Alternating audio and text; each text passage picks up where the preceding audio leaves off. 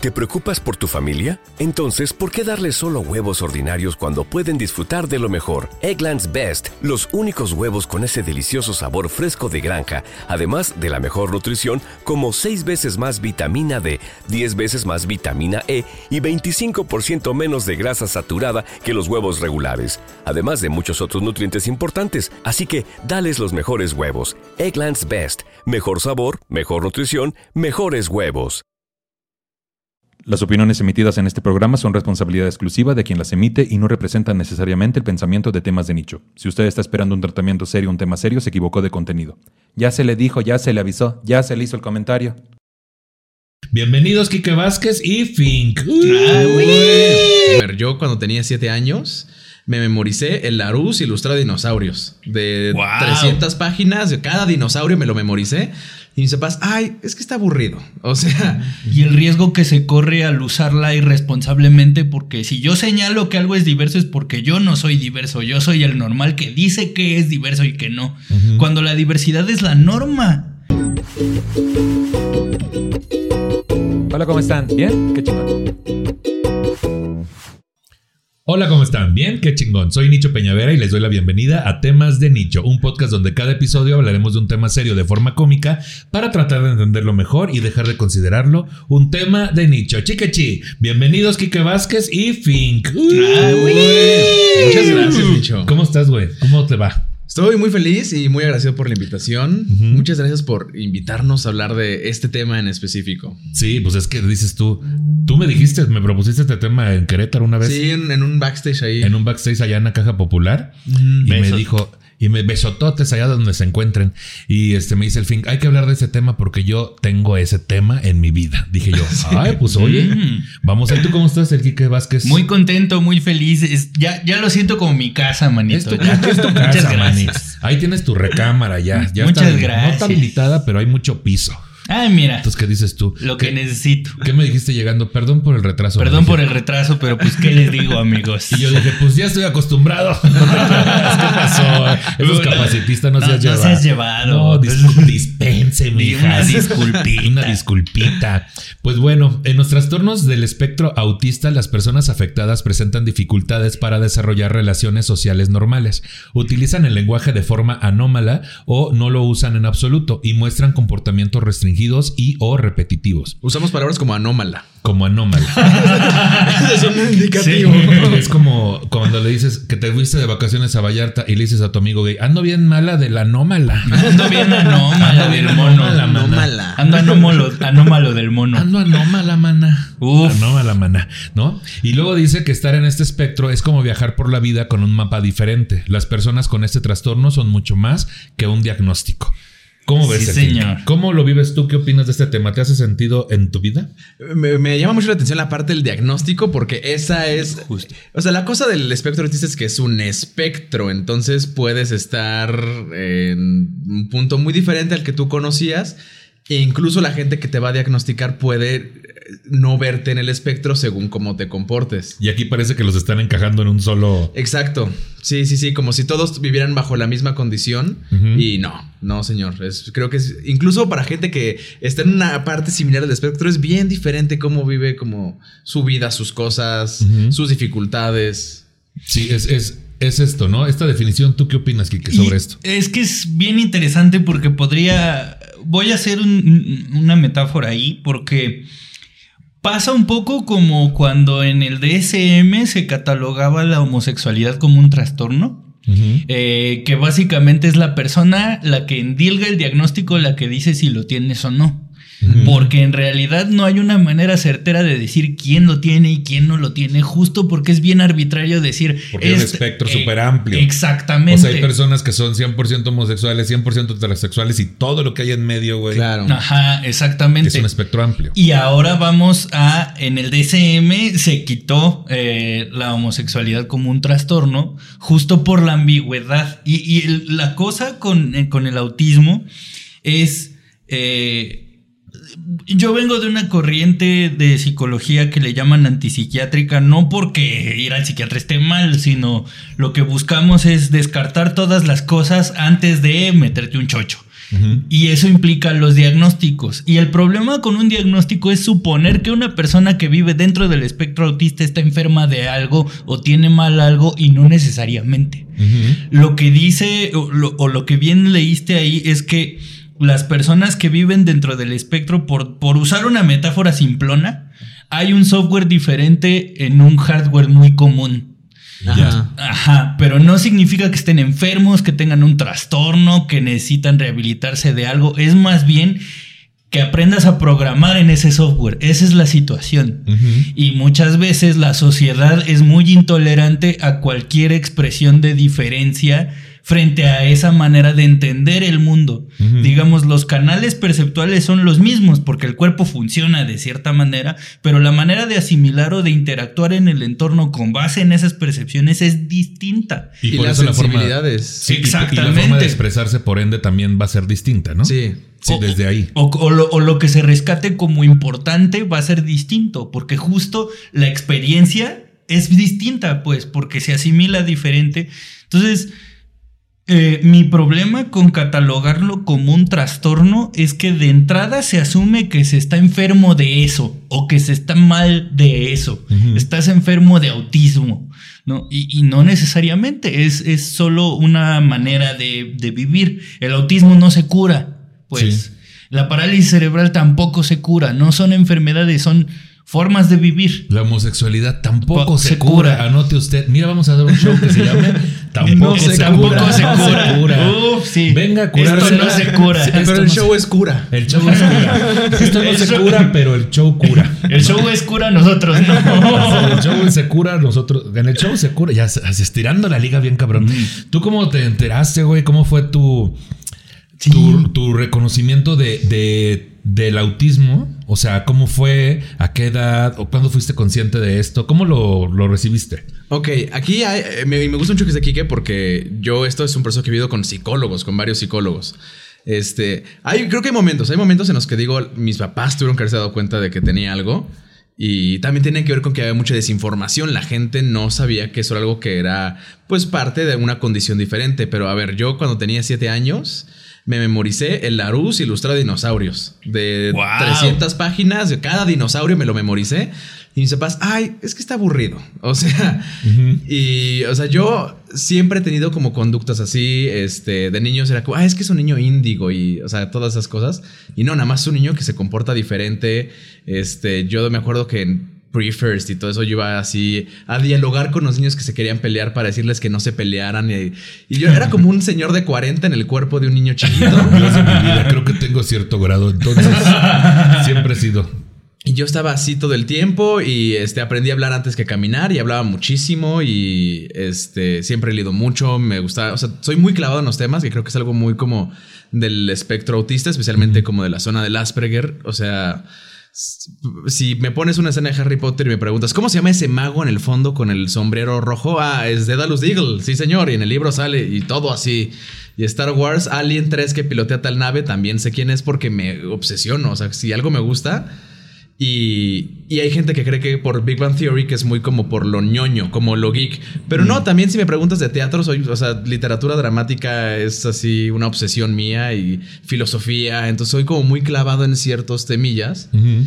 Y desde chiquito era algo que era muy evidente y hacía ruidos y imito sonidos. Si estoy viendo caricaturas, si un personaje habla chistoso, yo imito esa voz. Uh-huh. Y toda la vida fui así y muy antisocial. Me costó mucho trabajo hacer amigos, como conectar. En, las escuel- en la escuela nunca me sentía como en un espacio... Pues no, no me sentía como perteneciente. Sí. Y ya, pero yo nada más dije, ah, pues yo creo que soy raro, ¿no? O sea, como que, ajá, dije yo, ajá, yo creo que así nos toca a algunos. Algunos son buenos para el fútbol, otros nos van a balonear toda la vida, ni modo. Y sí. Sí, no. Y, y, y sí, porque justo esto que dices, en algún momento lo llegué a conversar con gente y, y, y una de mis críticas más grandes a, al poner el diagnóstico de autismo a las personas es, bueno, co- dime qué es lo normotípico. ¿Qué es lo típico? Neurotípico, ajá, ¿qué es lo, ajá, ¿qué es lo normal? Dime qué es, qué es lo normal. O sea, dime qué conductas tienes tú que no son considerables dentro del espectro autista. Dime tú qué onda. O sea, porque justo cuando conversaba con alguien me decía, es que lo que pasa contigo, Enrique, es que tú eres un asocial que aprendió a sociabilizar, claro, para sobrevivir. Uh-huh. Pero realmente no es que tú vayas y busques conciertos masivos y que vayas a la calle y camines y te mame conocer Fingimos gente diferente. Fingimos tener herramientas y eh, sobrevives con una adaptación falsa y ya. Exactamente. ¿Cuántas personas allá afuera viven algo parecido, pero no tienen el diagnóstico de trastorno del espectro autista? Y, y ahí es donde viene la pregunta de justo cómo fue el diagnóstico, güey, a qué edad y... ¿Y cómo lo recibiste? Digo, yo tenía así toda la vida con señales clarísimas, uh-huh, de que había algo diferente. Uh-huh. Y me, me tocó cuando tenía diecinueve años en un open mic, hace seis años. Este, pues conocen mi comedia. Yo hablo así de cosas hiperclavadas. Cierro con un chiste de Halloween de mil novecientos setenta y ocho. Porque esa película a mí me gusta. Y digo, si me gusta igual y puedo hacer comedia de eso. Uh-huh. Y entonces un comediante, yo me bajé del open y me dice, oye, ¿has considerado que tal vez estés, tengas autismo, estés en el espectro? Y yo le dije, ¿de qué habla este güey? O sea, porque yo conocía a un solo autista, que él estaba en otra parte del espectro. Él fue conmigo en primaria, él llevaba lo que llaman un güey sombra, que, uh-huh, lo acompañaba a la escuela, él no se comunicaba, él nada más hacía ruidos, aventaba cosas y dije... No, para ajá. nada. Dije, no, este, no, por no conocer justo que hay un espectro. Exacto. Y dije, no, si me está diciendo que tengo lo que tiene ese güey, o sea, yo así de, no. no, no, yo hasta, no viento cosas. O sea, hasta me sentí ofendido. Y luego dije, como, ¿qué tal que sí? ¿Qué tal que yo estoy viviendo una cosa ficticia que creó mi mente? Uh-huh. ¿Qué tal que yo soy eslabón perdido? Así. Es que aparte, me, lo que me dijeron en, en primaria que tenía él es como, ah, él tiene autismo, es gente que vive en su mundo. Fin del tema. No, esa fue ajá. la definición. Y yo dije, como, no. Y luego ya me puse a investigar y dije, como, ok, tal vez sí. Y entonces fui con un buen de psicólogos y empecé a... Fue un proceso muy raro. La primera yo como... Pues no sé, es que no se ve que tengas. Y yo... Cámara. Ah, eso me caga. Cuando... Ah, es que no se te ve. Es como... Mm. Es algo que se ve. O sea... Mm. ¿es, ¿Es un cumplido que no se me vea? Eso, eso es lo que ofende. Es como, es un cumplido te no entiendo. Tenerlo. A mí me pasa. Exacto. No es que no se te ve el, la homosexualidad. Sí, es como, no. A mí cu- me pasa. ¿Es bueno que no se me vea? Sí, justo. Y es que aquí podemos tocar un chorro de, de temas bien interesantes porque eh, podemos pensar en cómo la diversidad o la divergencia o lo diferente tiene como norma de interacción algo que se llama passing, que son todas estas, todos estos mecanismos o actividades que las personas que pertenecemos a los márgenes, uh-huh, eh, tenemos que usar para pasar como normales. Eh, para que no se nos note eso de lo cual somos diferentes. Ajá. Y en eso hay, o sea, la comunidad L G B T podría identificarse, las neurodivergencias pueden identificarse, las diversidades funcionales pueden identificarse, porque por más notorio que algo sea, en algún momento de nuestras vidas tuvimos que pasar por un periodo en el que, que no se me note, porque yo sé que si se me nota va a haber una censura o va a haber un trato distinto. Uh-huh. y, y, y justo en ese trato distinto es que las personas en empezamos a notar que somos diferentes. O sea, antes, o sea, o si alguien no nos señalara la diferencia, viviríamos tranquilos y en paz y diciendo, ah, solo soy alguien baloneado. Ajá, no, no, o sea, y, y aparte tú desde el proceso que haces para adaptarte, ves que algo no está bien. Yo para adaptarme en primaria, que tú no le mamaba el fútbol y yo no, uh-huh, dije, ¿qué voy a hacer? Ah, voy a comprar el FIFA y me voy a, me- a memorizar las alineaciones de los equipos de los que hablan mis compañeros para, wow, que crean que sea un chingo de fútbol. Pero es lo más teto que puedes hacer. O sea, comprar un videojuego para estudiar fútbol en un videojuego. Y, y sí, y, o sea, y es como bien raro porque después hubo una psicóloga con la que fui después, que ella es logoterapeuta. Me hizo un buen de exámenes. Ella me lo dijo diferente.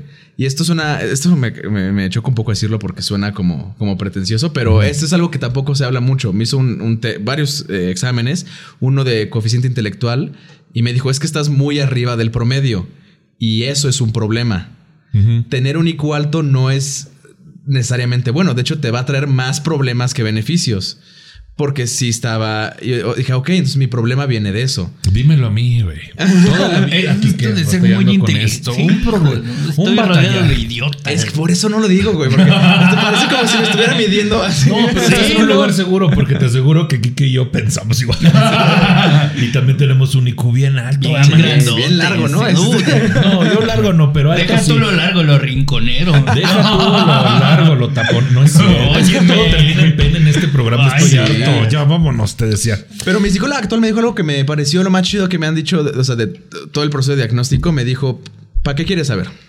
Ajá, dijo, exacto. Podemos trabajar con lo que te pasa, con lo que vives, con lo que sientes. Si necesitas el diagnóstico, vamos y lo trabajamos y te sacamos uno. Pero yo creo que no es necesario. Creo que en el punto que estás, ya llevas veintitantos años viviendo. ¿Ya pa' qué? O sea, cuando eres niño es bien importante, porque ahorita sí es bien importante que se hable del tema, uh-huh. que hay una conciencia para que si detectas que tu niño tiene cinco años y se sabe, sabe que no se dice el dinosaurio del martillo en la cola, sino anquilosaurio. Uh, hay algo ahí. Uh-huh, uh-huh. Uh, claro. Ajá. Güey, como a mí me ponían a... Bueno, yo me puse una vez a memorizar, que ahorita ya no me acuerdo, ¿no? Este asunto de las tarjetitas que te hacían de población, este tal país y ah, población del país y producto, importaciones, importaciones ta, ta, ta, y me las memoricé para el otro día, güey. Wow. Mamá me dijo, yo estaba en la noche y ya estaba bien frustrado porque me las quería aprender. Y mamá me dice, mañana levántate temprano. Ese es de los mejores consejos que me ha dado mamá, entre muchos otros. Levántate temprano y fresco, memoriza todo eso. Wow. Y me, me levanté temprano, memoricé en la mañana y me fui a la escuela a replicar ese pedo, güey. Wow. Y era como, ¿por? O sea, ajá. no te estoy diciendo que eran este todo el Larousse este, ilustrado de dinosaurios, pero sí hay como una presencia. Y estoy claro. seguro que al igual que la homosexualidad, por ejemplo, o alguna neurodivergencia, lo dije ayer, sí. es, está este asunto de... Dan por hecho de que si no es notorio y decisivo y cargado totalmente hacia ese lado de la homosexualidad, entonces no hay un grado de homosexualidad. Sí, sí lo hay. O sea, hay muchas personas que incluso mueren sin saber que tenían cierta inclinación y también porque la presión social hace que ni siquiera se interesen o ni lo consideren o cuando se lo topan de frente, mejor lo ignoren. Uh-huh. Seguramente con el autismo también hay personas en cierto grado del espectro que nunca se van a enterar, güey. Nunca. Porque nunca en la negación total. Tú porque insististe de a madre. Sí, porque a mí me llegó ese, ese comentario y dije, ok, me suena, empecé a investigar y dije, sí, ok, esto me palomea. Y luego me dijeron algo que me sacó mucho de pedo. Es que tú tienes lo bueno del autismo. Yo como que, o sea, ¿cómo es? Ay, bueno, y me dice, es que tú eres muy bueno en matemáticas, tienes autista. Muy buena memoria, eres muy funcional. Le dije, sí, o sea, pero porque no te va a contar que los ruidos fuertes me molestan. O sea, no, o sea hay cosas que no cuento, pero uh-huh. también... O sea, ayer estaba en el ciento treinta y nueve uh-huh. este, y estaba platicando... de comedia, sí. Estaba platicando con Tavo Morales y él me estaba preguntando cosas del autismo. Y le dije, por ejemplo, algo que siento yo que igual y no están viviendo los demás es que ese ventilador tiene un ritmo muy constante y suena muy fuerte. Y ya me quiero salir del camino porque quiero tantita paz de ese ruido. Yo pensé que le ibas a decir, no me grites, Tavo Morales, porque él no habla. Ah, él, él, sí, tiene megáfono. Tiene megáfono. Y me dijo, no escucho nada, güey. Yo... Exacto. Ah, ese es el punto. Hay cosas que yo puedo escuchar que no, pero... Sí. Y son molestas. Es bien castroso vivir con eso. Que, y es que justo el, el, el autismo... Eh, luego, luego te pasa unas autores y autoras con autismo que hablan un chorro de esto. Eh, tiene un estereotipo que le ha hecho mucho mal a la comunidad de, de gente con autismo. Uh-huh. Eh, porque ahora resulta que para ser un buen autista tienes que ser un pinche superdotado genio, y hacer arte, un genio en todas. Uh-huh. Y hay gente con autismo que le vale pito uh-huh. todo eso porque todos sus esfuerzos están centrados en estar en paz. Sí. Y estar en calma. Claro. Le, le, leí una autora que se llama Emma Van der Klift, que es una chica con autismo que teoriza sobre psicología y personas autistas, que dice que muchas veces eh, la mayoría de las cosas, o sea, la gente puede estar en paz porque hay un umbral tolerable de cosas que pueden suceder alrededor y los normotípicos lo pueden ignorar. Eh, y dice la, la gente norm- la gente neurotípica no se da cuenta de lo estresante y estimulante y constante que es vivir.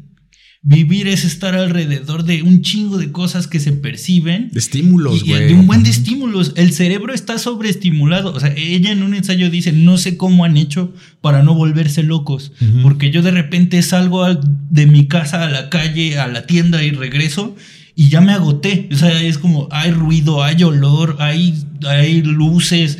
Hay un mundo de cosas, sensaciones. Dice que hay veces que cuando está cansada tiene que elegir hasta la ropa que se tiene que poner porque de repente le incomoda sentirse o demasiado ligera o demasiado pesada. Sí. Entonces dice, eso los neurotípicos ni siquiera lo registran y no sé cómo hacen para no registrarlo. Sí. Entonces, eh, el autismo lo que tiene cuando están... entendido de esta manera como categórica de están los que caben en esta caja y los que no, pues no son. Uh-huh. Olvidan que al poner esta categoría de esa manera tan tajante, eh, la experiencia de la persona que lo vive se borra porque no eres como dice este catálogo. Sí, y es como, no pertenezco aquí tampoco. Entonces, uh-huh. ¿qué tengo? ¿No? Ah, porque ese fue mi rollo diferente. Siempre. Porque okay. no, yo, yo no sé si lo tengo, ¿no? Por toda esta onda. Es que tú sí ves a los ojos. Ah, ok. O sea, y entonces ya con eso... Ya estás ajá, fuera de... Y, y, pero sí, entonces como que yo nunca he sabido porque... Es que eres muy... Es que hablas muy bien con la gente. Yo, ok, entonces no. Pero también creo que la... O sea, creo que los medios... Porque mucho el tema uh-huh. es la inclusión, ¿no? Y creo que algo que afectó mucho un tiempo es que la imagen del Asperger era Sheldon de The Big Bang Theory. Ajá. Uh-huh. Una serie muy chistosa y todo, pero pues justo te piden que seas un güey que pueda ganar un Nobel. Es como, güey, yo sé de Ben diez y deja, eso es todo lo que yo sé. O sea, sé de dinosaurios. No me exijan, ¿no? Sí. Pues justo, justo podemos ver la definición que viene aquí sobre lo que es, y ya me corregirán sobre sus puntos de vista, dice que ¿qué es el autismo? Los trastornos del espectro del autista o T E A abarcan un amplio espectro de trastornos que en su manifestación fenotípica se caracterizan por deficiencias persistentes en la comunicación social y en la interacción social en diversos contextos, unidas a patrones restrictivos y repetitivos de comportamiento, intereses o actividades. Estos rasgos han de estar presentes en las primeras fases del periodo de desarrollo de la persona, aunque pueden no manifestarse manifestarse totalmente hasta que las demandas sociales superan sus limitaciones. La historia del estudio científico del autismo comienza con la publicación en mil novecientos cuarenta y tres del artículo, ay, les basta en inglés, Autistic Disturbances of Affective Contact, ¿no? Que dice Autistic disturb- Disturbances of Affective Contact, Trastornos Autistas del Contacto Afectivo, de Leo Kanner. No obstante, la primera descripción científica de los T E A la encontramos en mil novecientos veinticinco gracias al trabajo de la psiquiatra infantil soviética Grunya Efimovna, ah, por eso, Efivo, por eso, permíteme tantito, respira, respira. Grunya Efimo, Grunya Efimo, por eso, es que mira cómo dice aquí, ver, cabrón, ¿eh? Dice, es dice que...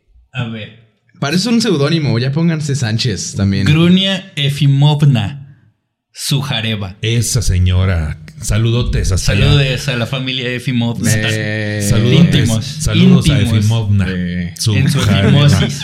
Que siempre, ofreció siempre. Ella, en su efimosis, en su grunia. En su grunia. Que ofreció descripciones detalladas de esta condición veinte años antes. Durante mucho tiempo el autismo fue considerado un trastorno infantil. Sin embargo, hoy en día se sabe que se trata de una condición permanente que acompaña a la persona a lo largo de su vida. Ahora las características. Los trastornos del espectro autista son muy frecuentes, estimándose que entre uno y dos de cada cien personas pueden presentar uno de estos trastornos de forma más o menos pronunciada. Aparentemente son más frecuentes en niños que en niñas, pero siempre con algunas de estas características. La primera, déficit en la reciprocidad socioemocional, que oscilan desde un acercamiento social inadecuado y errores en el seguimiento de una conversación, un nivel reducido de compartir intereses, emociones o afectos, fracaso para iniciar o responder a las interacciones, interacciones sociales. Okay. Ahí está hablando ya un poquito más de espectro, ¿no? Va ah. de aquí hasta acá, ¿no? Después, okay. La falta de atención a partir del año y medio, aparentemente no escucha. Otra, déficit en las conductas de comunicación no verbal empleados para la interacción. Déficit en el desarrollo, mantenimiento y comprensión de las relaciones, que abarcan, por ejemplo, desde las dificultades para ajustar su conducta, para adaptarse a varios contextos sociales, dificultades para compartir el juego imaginativo o para ser amigos, hasta la ausencia de interés por otras personas. Sigue sonando muy... Te estoy poniendo acá... No es muy cabes. Robótico todo, o sea, como que está pintado muy robótico. Y es que ahí tú puedes... O sea, ¿cómo distingues a una persona solo utilizando lo que acabas de leer? ¿Cómo distingues autismo de timidez? Uh-huh. O de déficit de atención. O de déficit de atención. O de alguien introvertido. O de alguien introvertido. O sea, o de alguien que está disting- cansado, así. O, o de alguien que no quiere hablar con nadie. Uh-huh. Acá dice, la gravedad está basada en las deficiencias en la comunicación social y en los patrones de conducta restrictivos o repetitivos. Esas dos palabras son las que nos van a servir un poquito para aclarar. Restrictivos o repetitivos. Es muy frecuente también la hipersensibilidad sensorial, lo que conlleva a que los estímulos considerado, considerados insignificantes podrían desatar una crisis en personas afectadas con T E A. Así se tiene, por ejemplo, la visual. Puede que no tolera las luces muy brillantes ni ciertos colores. La auditiva. Suele detectar sonidos que otros pasan por alto y puede aturdirse fácilmente con un ruido fuerte, por lo general, en cuyo caso se, tienen a tap- se tienden a tapar los oídos. La olfativa. Por eso, la olfativa. Detectan olores que los demás no perciben o pasan por alto.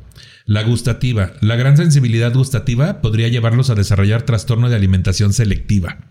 La táctil. En muchos casos son muy sensibles al contacto físico. Puede que les desagrade ser tocados o ser muy selectivos al respecto. También es muy frecuente que adultos con T E A tengan conductas infantiles, lo cual podría confundirse con el síndrome de Peter Pan. Mm. Qué confusión. Hasta ahorita me queda claro las cuestiones olfativas, visuales, auditivas. Esta cuestión perceptual, pero justo, o sea, en, en lo que quiero también reparar que tiene un poco que ver con esto que dice Fink de imaginemos la prefiguración de la persona con autismo. Uh-huh. O sea, hasta ahorita con lo que llevas leído, ¿cómo te imaginas que debiera ser una persona con autismo? O sea, si, si te imaginas a la persona que esto está describiendo, ¿cómo claro, es? Claro, es que, por ejemplo, güey, yo, yo ahora sí que cómo hacer que se trate de mí, ¿no? Hashtag, ¿cómo hacer que se trate de mí? Pero oye, de que... Pati va... no, no, oye, de Pati Vaseli, no me estás diciendo nada. Oye, me no digas nada. Mira, besos a mi Pati. Hasta allá en OnlyFans. Hasta allá son OnlyFans, hasta allá. Es que fíjate, güey, y sé que le está pasando a la gente también porque es muy común con los episodios de temas de nicho, que cada quien ahorita está analizando qué de estas cosas pueden hacerle sí, sentido en sus vidas. Sí, es bien padre eso. Sí, o sea, mira. Y que además es... es eh, no se espanten, gente, es común que suceda porque claro. pues, esta, esta vida es de, de identific- de, de entenderse un poco más, eh, pero no es tan simple. O sea, o sea, yo que me considero como un... alguien que de niño siempre fue muy aislado. O sea, yo era muy de mi casa y no salía y ahí estaba. Y yo tenía un tipo de migraña, güey, que justo lo que les decía del autor de Alicia en el País de las Maravillas, ya lo he dicho varias veces, era un tipo de migraña como la que él tenía, en la cual yo de niño como a los seis, siete años me desconectaba y empezaba a tener como un viajezote, güey, en el cual... yo veía la televisión y veía ciertas líneas que mi mamá no estaba viendo, ciertas líneas ahí en la televisión, o escuchaba el agua y me ponía muy mal, güey, okay. O sea, escuchaba sonidos y me desconectaba y me daban una pastilla y eso ya me traía como a la realidad, o me daban agua y eso ya me traía a la realidad. Pero esta, estos asuntos que suenan aquí, como esto de la cuestión táctil, siempre he sido alguien que no soy como muy, ay, no me agarres, ¿no? O la cuestión eh, gustativa o la cuestión auditiva o visual. Esto de las luces, este, y la gente seguro se está preguntando cosas así. Y hay mucha gente que a lo mejor nada más es tímida, nada más es introvertida, nada más tiene trastorno de déficit de atención y ya se está considerando en estos espectros de autismo, por eso exacto. Es tan difícil. Y es ¿no? que eso también, la parte sensorial también es un espectro. Por ejemplo, uh-huh. A mí algo que me causa mucho conflicto es sentir metal frío. Suena una pendejada, pero usar collares o anillos muy, es como nada. Y desde chico es como de, ah, no. Y de niño sí no, no me gusta darle la mano a la gente. Así uh-huh. de, en espera de, hagan un círculo y tómense las manos. Se yo, va la yo verga, maestra. Digo, ah, sí. No, maestra. No sabe que maestra, mejor no. O quítense los zapatos todos. Uy, no, no, a mí yo buscaba dar la vuelta a la mano porque no me gustaba tocar uh-huh. manos de otras personas. Uh-huh. Pero esa es una parte como táctil... En no, o sea, en una parte del espectro. Porque hay gente que es muy consciente, por ejemplo, del contacto piel-ropa. Sí. Y sientes tu playera, y sientes tus jeans, y sientes tus calcetines, y sientes cómo roza la tela o el algodón con tu, con tu piel. Pero a ver, güey, vas en un avión, va un pelado sentado aquí, no están teniendo contacto piel con piel, pero yo siento, aunque sea su chamarra, güey, no, pues y yo me incomodo. Sientes que algo palpita ahí, dices, claro, sí, sangre no, corriendo en ese cuerpo. Vivo, sí, no, claro, quiero que sí. me toque, güey. O sea, yo voy en el avión así, y si veo que alguien abre mucho las piernas, por ejemplo, así, yo es como, como que me le quedo viendo como ajá. diciendo, acomódate, culero. ¿No? O sea, son, son cosas que te van haciendo sentido, pero no, a lo mejor no confundirlas con estar en el espectro. No, y, y es que justo... Eh, uno de los inconvenientes que yo he visto que sucede tener la información a la mano es justo eso.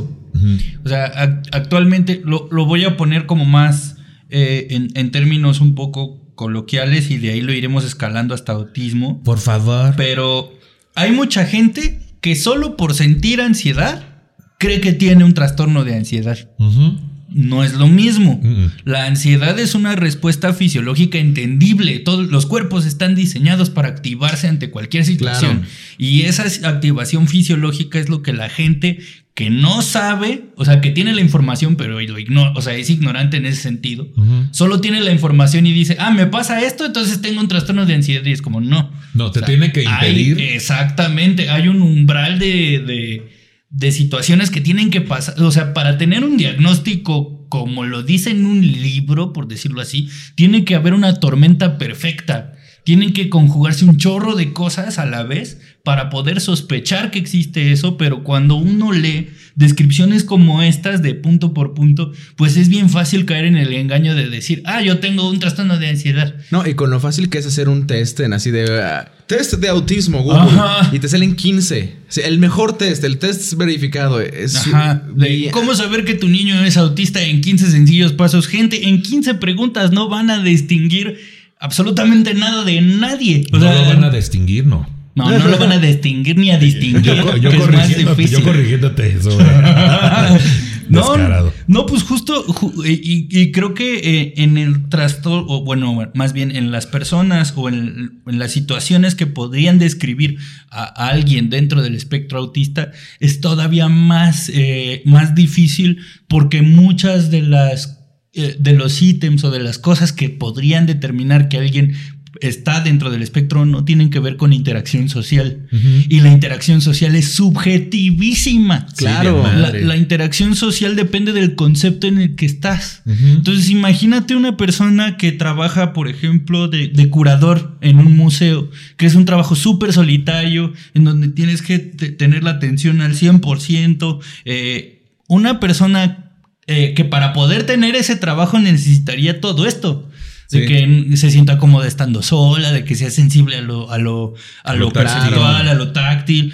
Y, y esas personas podrían caber dentro del diagnóstico de, de persona dentro del espectro autista, pero puede que no lo tenga. Sí. Porque el contexto que, el contexto en el que está le permite tener estas eh, interacciones y que no se vea extraño o que no se sienta raro. Y desarrolló ciertas actitudes y ciertas formas exact- de vivir su vida. Exactamente. En tu caso, Fink, por ejemplo, ¿qué fue lo que te dijeron? Sí, estas son tus características que hacen que estás en el espectro, en el espectro autista. Hay muchas, o sea, hay algunas que son así como muy sutiles, uh-huh. de que me es que conozco, o sea, de que de repente la mirada se me va de forma rara, que, o sea, no de eso no tengo idea, uh-huh. pero... ¿Qué tal que es estrabismo? Exacto. Entonces, pero acá estoy, Fink, dime.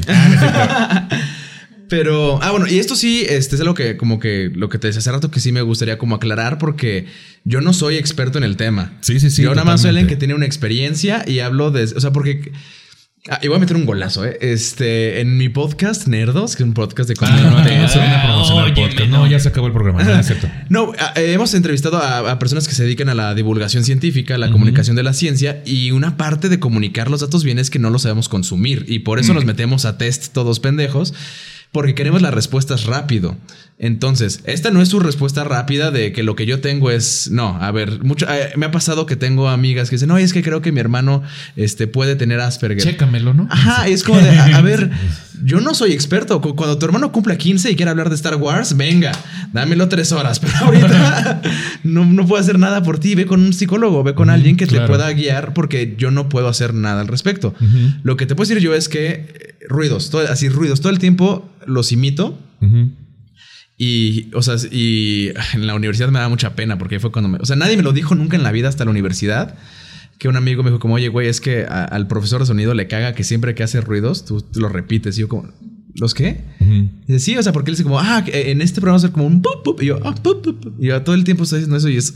No te dabas cuenta, no, no lo tenías tan consciente. Ha sido horrible vivir conmigo. O luego que imitas a Pedrito Sola, ¡ay, Gelma! No, sí. ¿Qué dices? No. No, pero aparte, pues de niño, o sea, yo no dejé de ver caricaturas hasta la fecha. Entonces, uh-huh. veo caricaturas y como son personajes con voz más, este, más imitable, uh-huh. todo el tiempo estoy viendo, ay, bueno, vamos a imitar esto. Y este a la fecha todavía una de mis herramientas de creatividad como escritor es, bueno, vamos a agarrar juguetes y vamos a jugar con juguetes para conocer la historia porque en ese momento tu cabeza tiene una libertad de... Tienes dos monos y el universo que a ti se te ocurren. Soy muy así de ciertas cosillas. Sí tengo como cosas muy infantiles. Uh-huh. Este, algo que me pasa mucho este, y me saca mucho de onda es que la gente no adivina mi edad. Porque me dice, de repente dices cosas como de alguien de treinta y tantos y como que te clavas mucho en temas muy serios y me hablas así de la historia de Inglaterra para explicarme una obra de teatro. Y luego me dices que te mama Ben diez. Uh-huh. Y llegas así a la calle con tu Omnitrix. Y yo como... Soy un enigma. Ajá, entonces sí, o sea, entonces como que co- cosas así, este, muy como comunicación... Según yo era así, yo súper sarcástico. Y ay, mi humor, sentido del humor es sarcástico. Y luego ya... Y la eh, gente lo tomaba literal. No, no, no, ya teniendo pareja me di cuenta de que me decían, ay, este, oye, si no haces eso te va a dejar de hablar. Y yo, me va a dejar de hablar. O sea, yo no, así no captaba el sarcasmo por nada. Así yo estaba... Y lo que te decía hace rato, yo, no, no, yo soy así de decir las cosas como son. Oye, tengo un show muy importante tal día. Me gustaría que me mandaras un mensaje de buena suerte ese día porque me va a hacer sentir bien. Uh-huh. Es, no, no, no. Tú nada más dime que tienes un show que te importe ese día y así yo tengo que asumir que lo que tengo que hacer es mandarte. No, no, no, no, no, no, no. Mis necesidades claras y directas porque yo comunico así. Sí, uh-huh. Necesidades claras y directas que luego se puede tomar como algo que para algunos es ofensivo. U hostil. U hostil, ajá. ¿No? También. Ya, y usar palabras complejas o raras. Y yo sé si no, es que esa palabra explica perfectamente bien lo que quiero. Dice que sí, pero nadie lo usa, pero es que explica perfectamente. Así le pasa bien a mi guionista, ¿eh? Aquí me pone puras esdrújulas. Bien, palabras. Me maman las palabras esdrújulas. Yo Tienes creo autismo, que... Charlie Ortega, ¿no es cierto? Sí, y eso, eso así como de cosas favoritas como bien específicas. Tengo palabras favoritas, palabras con tal letra favorita, sonidos, porque su fonética me parece bonita. Este. Y... A mí me pasa con palabras de otro idioma. O sea, hay palabras en otros idiomas que me, me gustan porque son bien específicas. Sí, y es entonces, como, ¿cómo mi idioma no tiene esto? Ajá, exacto. Es como, oh, sí, sí, te entiendo ahí. Sí, entonces son cosas como cosillas y te digo, así, clavadez, o sea, se me da mucho la clavadez uh-huh. Y no es así como, o sea, como... Sí, o sea, sí soy así de personaje extra de Harry Potter. Sí, todos los miembros de la Orden del Fénix me lo sé y no sé por qué. Desde chiquito, cuatrocientos Pokémon de memoria. Y, sí, o sea, unas cosas... ¿Los Yelocos también? Ah, sí, sí no, los Locuns. Este, oh, Dios de mi vida, no, güey. Wow. Y sí, o sea, yo creo que cuando, cuando fue así como... Más, o sea, que la gente le sacó más de onda en mi infancia. Que yo dije como, o sea, ¿cómo? Esto es raro. Uh-huh. Yo hago teatro desde los ocho. Por uh-huh. eso me gusta tanto el teatro. Yo en una semana, dos semanas me puedo memorizar una obra de teatro completa, todos los personajes. Entonces, pues también eso era un alivio para los directores porque este güey llegaba y ya sabía sus diálogos. Pero tú tomas como, es que no es normal. O sea, la gente batalla un poquito con... Yo no, es que si te sabes el orden de la obra y sabes que en este diálogo, porque aparte tú construyes tus emociones. Yo así tetísimo desde muy chiquito y era... Son como cosas en las que siento que es muy del espectro eso. Uh-huh. Pero güey, o sea... Ah, y obsesión por la ficción, así... Uh-huh. Yo vivo mucho en mi ficción más que en mi realidad. Me gusta mucho como sentir que vivo como mi vida y la vida que quisiera, así como de, ay, bueno, pero también cuando saque, así cuando este show que estoy trabajando para dentro de un año, ajá, y ya me imagino a mí viviéndolo y contándolo y puedo estar una hora pensando nada más así, ay, sí, va a estar bien padre. Te voy, te voy a hacer una pregunta a ver si te hace sentido, güey. Que vas a ver una película o estás viendo una serie, ajá, y de repente en tu ficción pones pausa y te sientes dentro de esa ficción. O sea, te sientes, no sé, por ejemplo, yo estoy viendo Ozark, ¿no? Ajá. Y es un pedo de lavado de dinero y narcotráfico y la madre. Y le pones pausa y de repente me llega un mensaje de un empresario de, de tal ciudad. Y yo lo reviso y digo, ¿por qué tiene mi teléfono? Es que puede ser una persona que... Y empiezo a pensar o a comportarme o a, ajá, reaccionar en base a lo que estoy viendo en esa ficción. Ah, me, me encanta performear eso todo el tiempo. O sea, estoy muy, distingo mucho de... de ok, este, le puse pausa y este es... O sea, como que tengo muy clara mi línea entre ficción y realidad. Uh-huh. Porque sé que muy fácil me absorbe la ficción. Sí, y que sientes de repente, me estoy volviendo loco, qué pedo, güey. Porque, ajá, estoy entrando en una ficción. O, güey, ya me preocupé, yo también me voy a ir a revisar. No, no, no, no, no, es que, güey, por ejemplo, la gente luego me dice, este, ¿cómo? Hashtag Pati Baseles. Digo, ¿cómo hacer que se trate de mí? No, óyeme, no, no, se ha llevado. Es que, ¿cómo eres? Gente sensual. Gira, próximamente ya estamos, ¿eh? Querétaro, Morelia, todos lados vamos. Tijuana, Ensenada, Aguascalientes, ya no sabemos.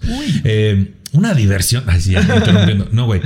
La gente, yo que hacía estos TikToks donde hacía lip sync, güey, y a veces son de un minuto completo, hablando así muy cabrón, y me decían, ¿cuánto tiempo te tardas en memorizar eso? Pues como diez minutos. Y no, es que no mames, ¿cómo es posible, güey? ¿Cómo es posible que memoricemos algo tan rápido? Entonces son pequeños detallitos que siguen haciendo que nos cuestionemos si estamos dentro o no. Es que las capacidades mentales de cada persona son tan diferentes. Claro. Y lo que puede alcanzar una persona es tan diferente a lo que puede alcanzar una persona. Y no es que algo sea mejor o peor, nada más todos somos tan diferentes que, que creo que incluso estas ondas lo que, lo que hacen es ayudan a agrupar a ciertas personas en algo, pero en realidad creo que todos tenemos un poquito de lo que sea. Sí, sí. E invisibilizan que eso forma parte de la cotidianidad. De la cotidianidad, o sea, porque no quisiera usar la palabra normal, eh, pero siempre he tenido esta... esta eh, este problema con eh, la palabra diversidad uh-huh. y el riesgo que se corre al usarla irresponsablemente, porque si yo señalo que algo es diverso es porque yo no soy diverso, yo soy el normal que dice que es diverso y que no, uh-huh. cuando la diversidad es la norma. Exacto. O sea, tendríamos que pensar que todos los cuerpos y todas las capacidades y todas las facultades son diferentes y que no vamos a empe- nunca vamos a encontrar a una persona que sea exactamente igual a la otra, y uh-huh. eso nos tendría que hacer sospechar de la palabra normal, y la palabra normal se ve muy trastocada con el espectro autista, uh-huh. porque a- así como a ti te toma un, un minuto o diez minutos memorizarte un lip sync, eh, a mí acordarme de diálogos de películas se me da muy rápido, claro, o acordarme sí. de, ah, tal autor en tal año escribió este libro y dice tal, o sea, yo re- guardo esos datos con mucha facilidad, y es gente que me, hay gente que me dice, güey, es que yo tengo un Excel o yo tengo un archivo en donde guardo todas las referencias de los libros y tú te acuerdas de quién y en qué año, y yo...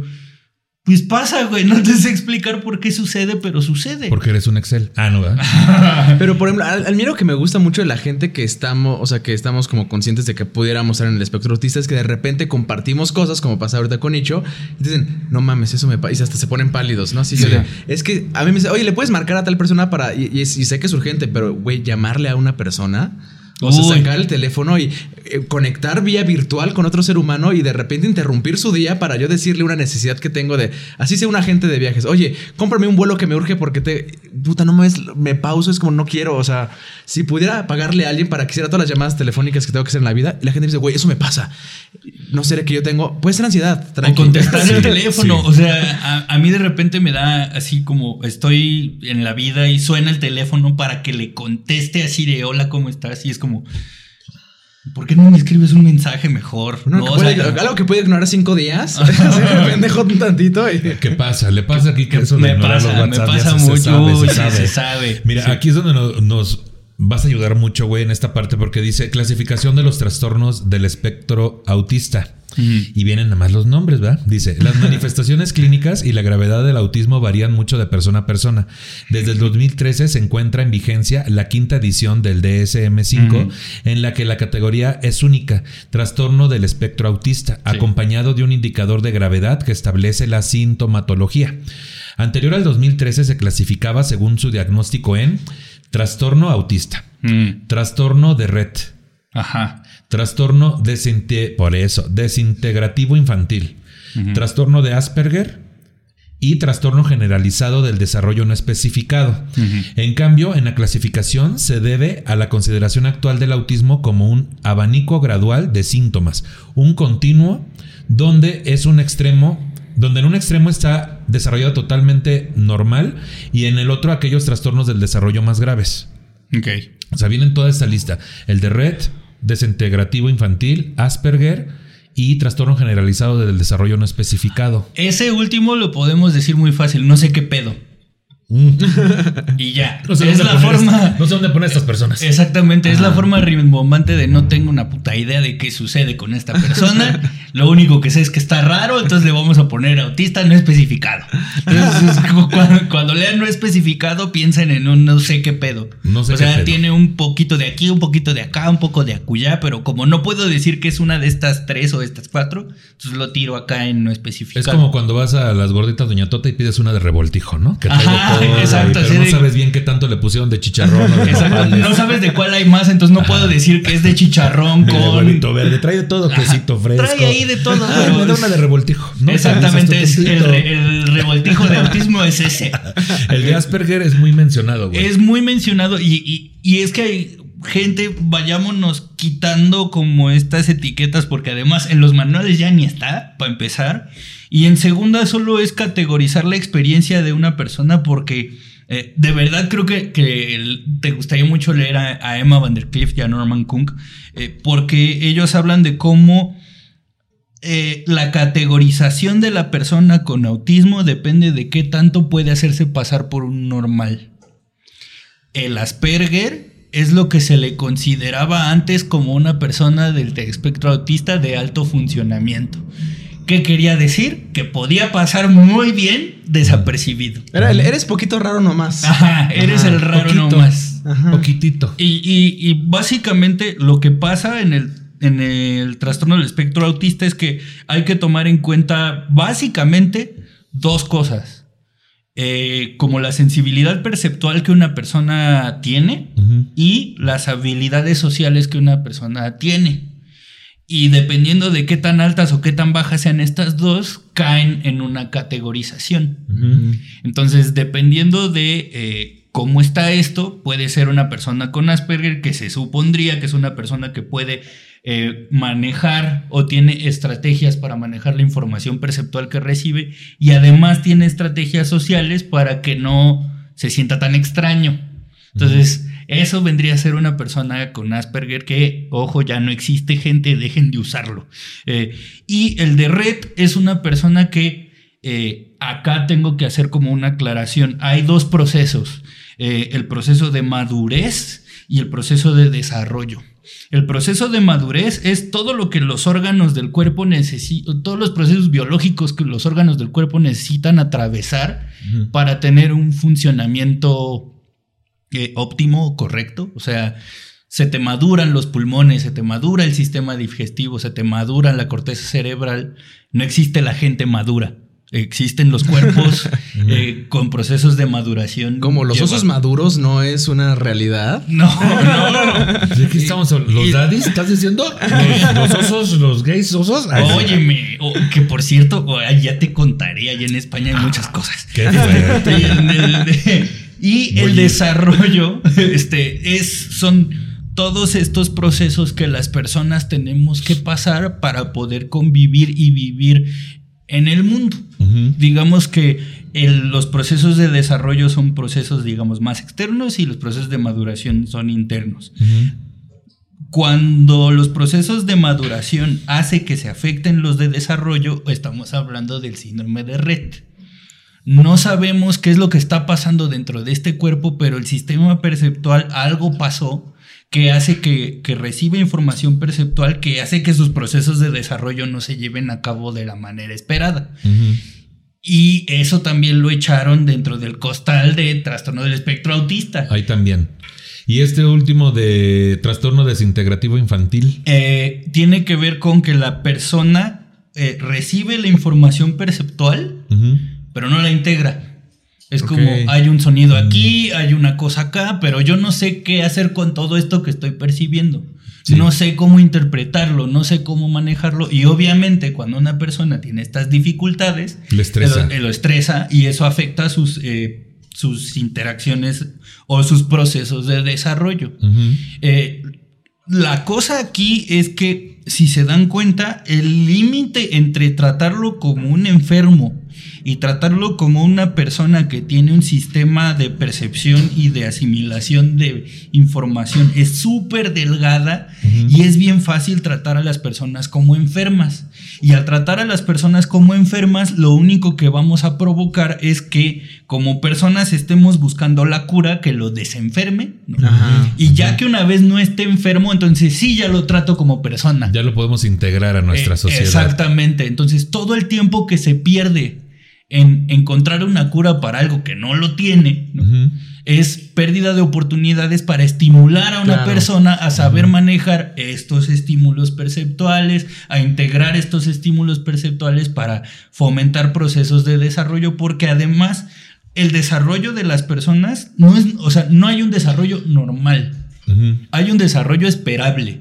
Ajá. O sea, se espera que para tal edad, tal vez esta persona, o sea, se espera que las personas como a los dos años ya estén caminando o intentando caminar. Expectativas, ¿no?, de desarrollo. Exactamente, eso, mm. expectativa de desarrollo. Pero no, ninguna persona lo cumple a cabalidad que yo conozca. En cuanto a las expectativas de desarrollo, Fink, o sea, ¿tú notaste en tu familia o en tu entorno que había ciertas expectativas no cumplidas en eh, algún momento? Muy tarde, este, pero no, porque mi familia era muy exigente como en cuestión académica. Y como eso lo podía yo satisfacer con mucha facilidad, uh-huh, o sea, no les preocupaba tanto que no fuera tan social, porque, uh-huh, era como, ah, pues se ve contento ahí con sus juguetes, pero nos trae el diez, o sea, como que mi, las expectativas siempre las cumplí.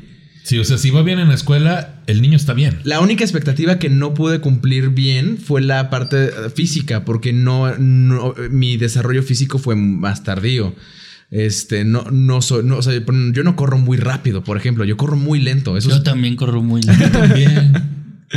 Entonces, como que toda la parte física, sí, pero te digo, yo hablaba antes de hablar y hablaba muy chiquito, entonces como que... Como que yo... Hablabas eh, antes de hablar a mí. Hablaba antes de caminar, eso, sí. Ah, es que yo hablaba con la mente. Ay, cabrón, Carlos Eduardo Rico. Ay, sí, comuniqué, yo era el profesor Javier. Es... Ay, ah, qué bárbaro. No, pero, o sea, como que cumplía muchas de las cosas que esperaría un papá. Así que, ay, pues que le vaya bien en la escuela. Ay, mira, uh-huh. que aprenda a hablar, que aprenda a leer, que tenga buena ortografía, que lea tres libros al año. Entonces, como que esas expectativas siempre estuvieron bien. Uh-huh. Pero no se da... O sea, como creo que puedo haber un análisis de por qué estaban tan bien... Tan rápido, ¿no? Eso fue, ha sido como un, un ojo ahí. Y que, y que además eso también abre la puerta a, a esta otra cuestión que decías hace un rato de cuando uno está abajo de lo esperado, uh-huh. sí se nota. Ajá. Y sí se hace algo al respecto. Cuando está por arriba. Pero no. Cuando está por arriba, pues está bien. No sí. pasa nada, todo cool. Y, y, y es justo porque pensamos que hay un normal y entonces cuando se cumple lo normal, entonces ya no pasa nada, uh-huh. ¿no? Cuando en realidad cuando siempre supera, está... Pa- exactamente, cuando se supera eres súper normal, ¿no? Súper normal. No solo eres eh, ordinario, eres extraordinario. Ah, extraordinario. ¿No? Pero sí, bueno, no de- cuando a los diecinueve todavía no, si no había tenido novia ni había salido con ella, fue cuando, bueno, ¿y este güey no le piensa hablar a las personas? O... Uh-huh, uh-huh. Pero... Ajá, ahí estaba abajo de... Y ahí fue cuando empieza a llamar la atención, cuando estás abajo de la norma. Y, y, y creo que es porque usamos la normalidad como regla para medir, pero nos olvidamos de que en la humanidad existe la diversidad uh-huh. y en el desarrollo de las personas va a haber cosas para las que seamos súper chidos y súper buenos y se nos dé bien fácil y habrá otras cosas que nos cuesten más trabajo. Entonces, si pensáramos en la diversidad como eso... O sea, no, no hay una norma que alcanzar, sino que cada persona alcanza su madurez y su desarrollo. Claro. Hay una manera, o, o podemos hacer cosas para facilitar que la madurez se dé o que el desarrollo se dé, pero la trampa de la normalidad es que deja invisibles un chorro de procesos y un chorro de cosas que eh, a las cuales podríamos hacer algo al respecto, pero como pues ya alcanzó esta etiqueta de normal, pues ya no me esfuerzo. Ya no, pues hay, no hay que atender este, exactamente, ese punto. No hay que atender nada. Pues hablando de esto justo, al llegar a la edad adulta, adultos sin diagnóstico, si una persona llega a la etapa adulta sin que se detecte su T E A, puede sufrir inconvenientes como el haber crecido en un ambiente hostil por bullying, uh-huh. por no haberse relacionado de manera normal, entre comillas. Uh-huh. Hasta el momento del diagnóstico, el adulto con T E A puede ser interpretado como alguien egoísta, rígido, introvertido y con problemas de autoestima, señala la psicóloga Cristina Sanz, coordinadora de la unidad de T E A del Hospital Universitario Dexus en España. Un diagnóstico tardío expone a la persona a dificultades de autonomía, de acceso al mundo laboral, problemas de relación social o incluso de pareja, trastornos de ansiedad y depresión.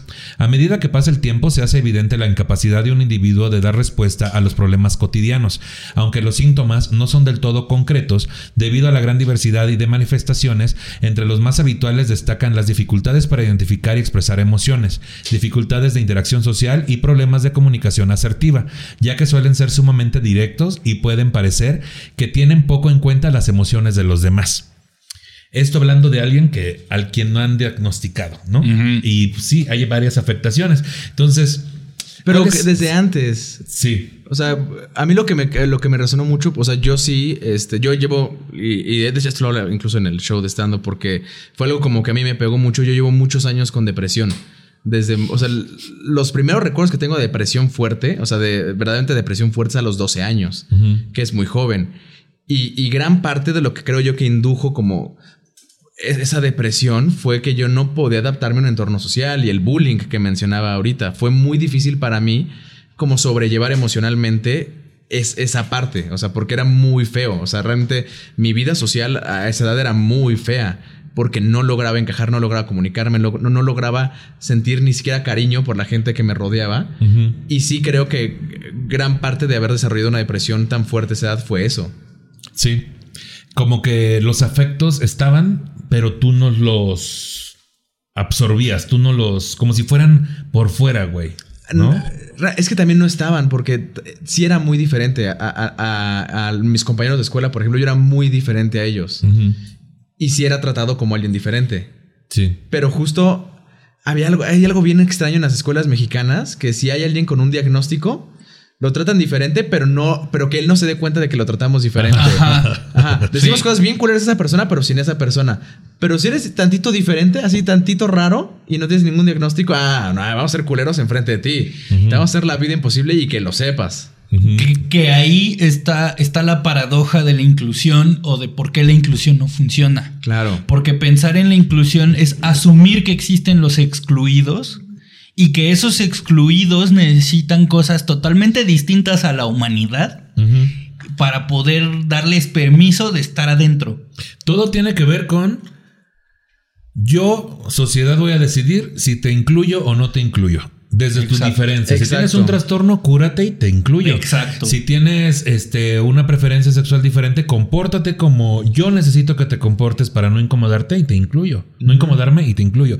Si tienes una neurodivergencia o una diferencia en cuanto a la cuestión, ¿cómo le llamas funcionalidad. tú? Funcionalidad. Este, pues échale ganas y te incluyo. Si no te doy dónde estar. Puedo, mm. como sociedad, soy tan buena onda que te puedo dar dónde estar para que te atiendan, pero no te voy a incluir. O sí. que incluso, o sea, hasta romantizan las barreras. Claro. En el sentido de, hoy esta persona con autismo tiene una maestría o un doctorado, güey, es un guerrero, güey, pero no me ayudaste en nada, logro, cabrón, ajá. yo tuve que hacerlo solo, güey. O es este pedo de este, esta persona con autismo tiene esta carrera, esta maestría. ¿Ya ven personas con autismo? Pertenezcan. Ah, exacto. Espérate, güey. ¿Y, cuál, y, ¿Y en qué espectro está esa persona que te está escuchando ese, ese mensaje, güey? ¿Puede o no puede claro. conseguirlo? Exacto. Hace poquito escuché de una, este, de una amiga que aparte está muy clavada con el tema de autismo, que me dice, lo peor de la inclusión con la gente con autismo es que los neurotípicos sienten que le están haciendo un favor. Oye, mm. te estamos incluyendo, ¿eh? Ajá. De nada. Y no reclames, ¿eh, papito? Ah. Este, y, sí. y creo que tiene que ver con que además ha sido un tema que ahorita que ya se sabe, que ya hay información, que ya hay difusión, es como, bueno, vamos a meterlo en todo.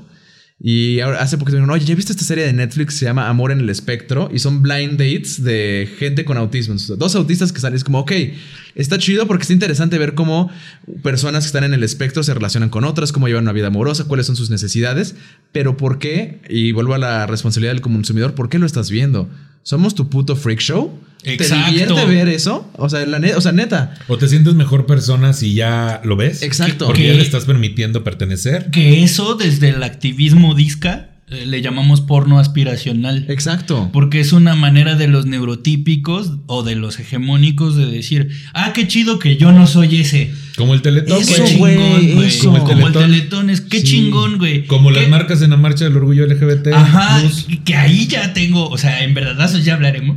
Este, pero, este, justo eh, con, con las personas con autismo o las personas que viven dentro del espectro autista o las personas de la comunidad sorda, les pasa algo similar, que es como la inclusión ya está, o sea, ya, ya, ya puedes estar aquí, yo ya sé lengua de señas, yo ya soy mejor persona porque puedo convivir contigo. Yo, yo ya soy, mejor, soy más ah. tolerante, yo ya sé qué es el autismo, entonces ya puedo convivir contigo, pero el beneficio es para ti.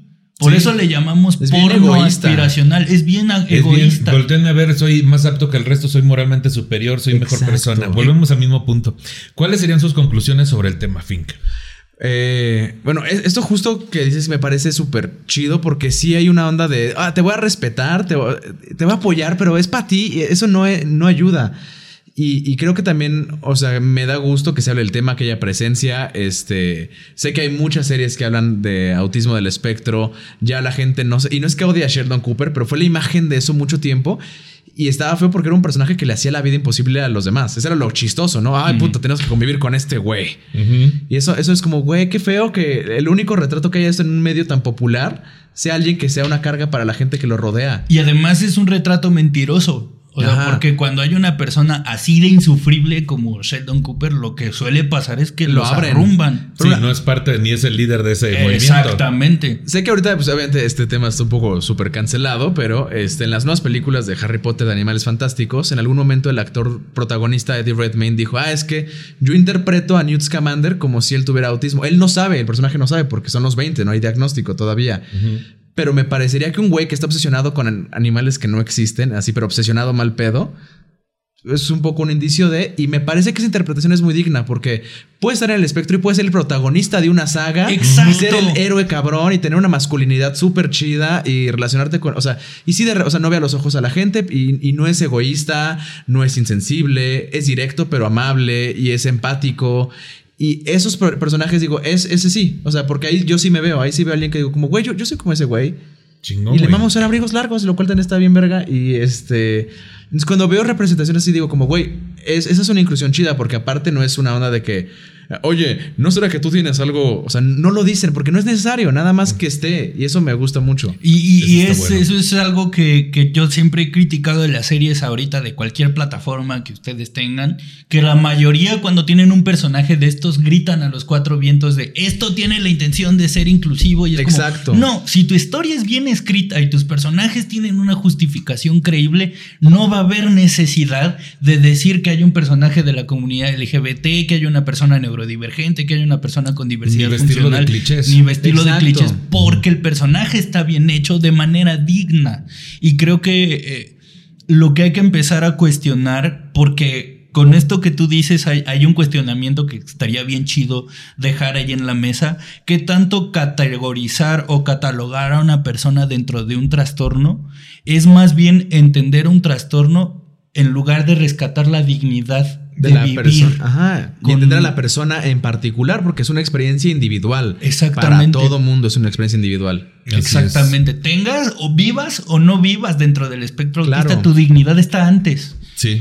¿Qué tanto al, al tratar de categorizar, clasificar, entender, diagnosticar, estamos pasándole por encima la dignidad de la persona que tenemos enfrente? Sí. Y, y, y creo que esa es mi, mi conclusión. O sea, que el autismo eh, es... O, o que las personas que viven dentro del espectro autista, yo las, las, las, las respeto y las admiro mucho porque siempre ponen eh, en cuestionamiento la normalidad.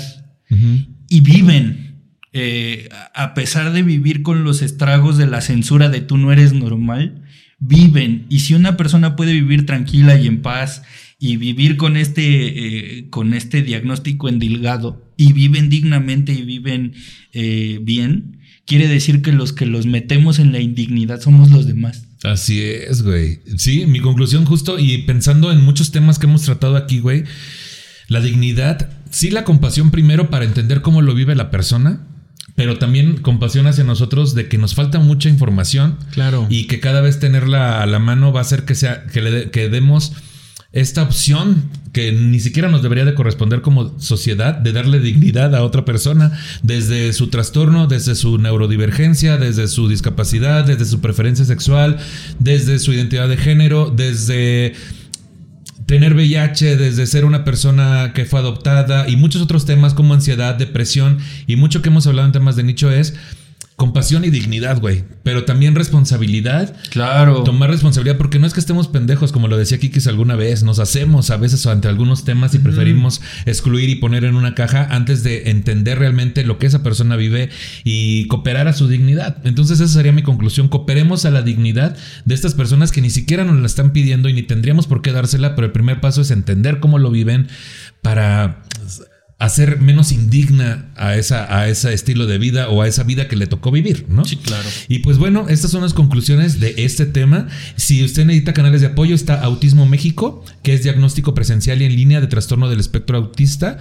Es doble u doble u doble u punto autismo punto org punto m x. El teléfono es dos dos ocho, dos seis ocho, cuatro seis seis tres. Y también están como autismo punto org punto m x arroba gmail punto com. Si usted conoce más canales de apoyo, por favor pónganlo en los comentarios de este video. Muchas gracias por estar aquí con nosotros. Fink, pues ¿dónde te sigue la gente? ¿Qué andas haciendo? Cuéntanos, Ay, manito. bueno, este, pues yo soy escritor y comediante, este, y actor, digo, del teatro, obviamente.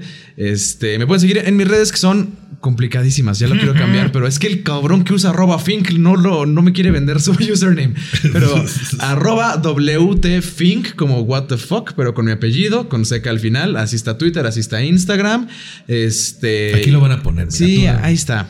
Aquí está, no se preocupe usted. ¿Y qué andas haciendo? Porque ahí está el podcast. Ahí está, tengo un podcast que se llama Nerdos con Héctor García, que es uno de los Uf, primeros Héctor comediantes y... de stand-up de este país. Máster, máster. Maestro. Un genio de la comedia no lo suficientemente reconocido, en mi opinión. Así es. Sí. Sí, sí, una sí. joya de comedia. Y este, a quien también se le ha dicho que está en el espectro autista un millón de veces. Este, natural que nos juntáramos para hacer un podcast tetísimo. Y este, estoy escribiendo series de televisión que pronto verán ahí en sus plataformas. ¿Qué nos puede decir? Porque hay cinco millones de dólares de penalización.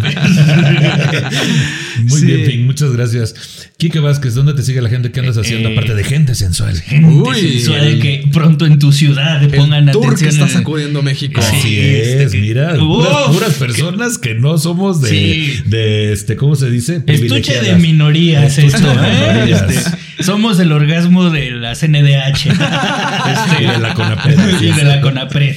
Sí.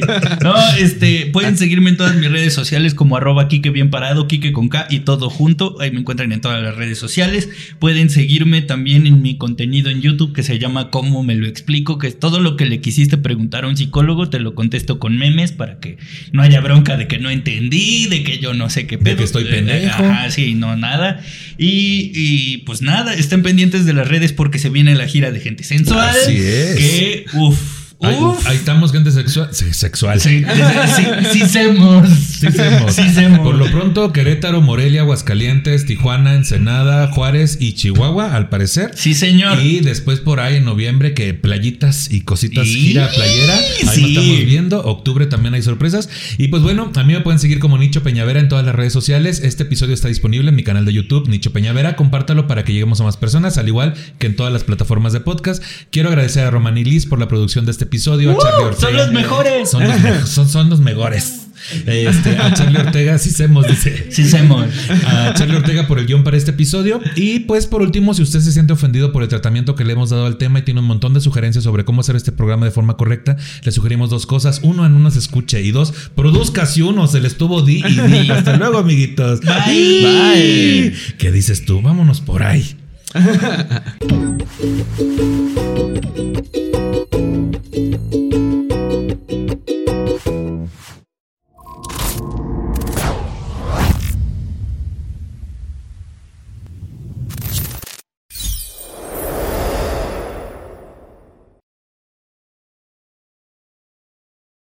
¿No se merece tu familia lo mejor? Entonces, ¿por qué no los mejores huevos? Ahora, Eggland's Best están disponibles en deliciosas opciones. Huevos clásicos, de gallina libre de jaula y orgánicos de Eggland's, que ofrecen un sabor más delicioso y fresco de granja que le encantará a tu familia. En comparación con los huevos ordinarios, Eggland's Best contiene la mejor nutrición como seis veces más vitamina D, diez veces más vitamina E y el doble de omega tres y B doce. Solo Eggland's Best. Mejor sabor, mejor nutrición, mejores huevos. Visita egglands best punto com para más información. The where loose change makes something of itself deal.